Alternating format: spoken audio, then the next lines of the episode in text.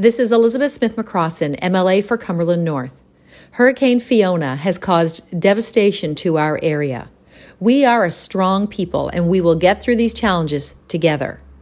If you are without power, please contact Nova Scotia Power and give them your civic address.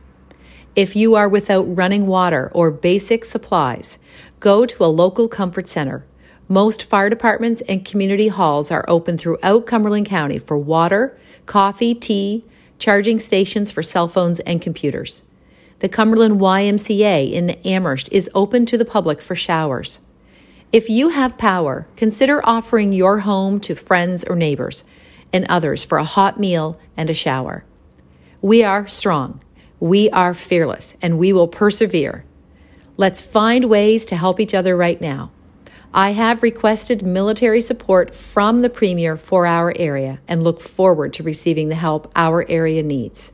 Be strong, keep the faith, and find ways to help one another.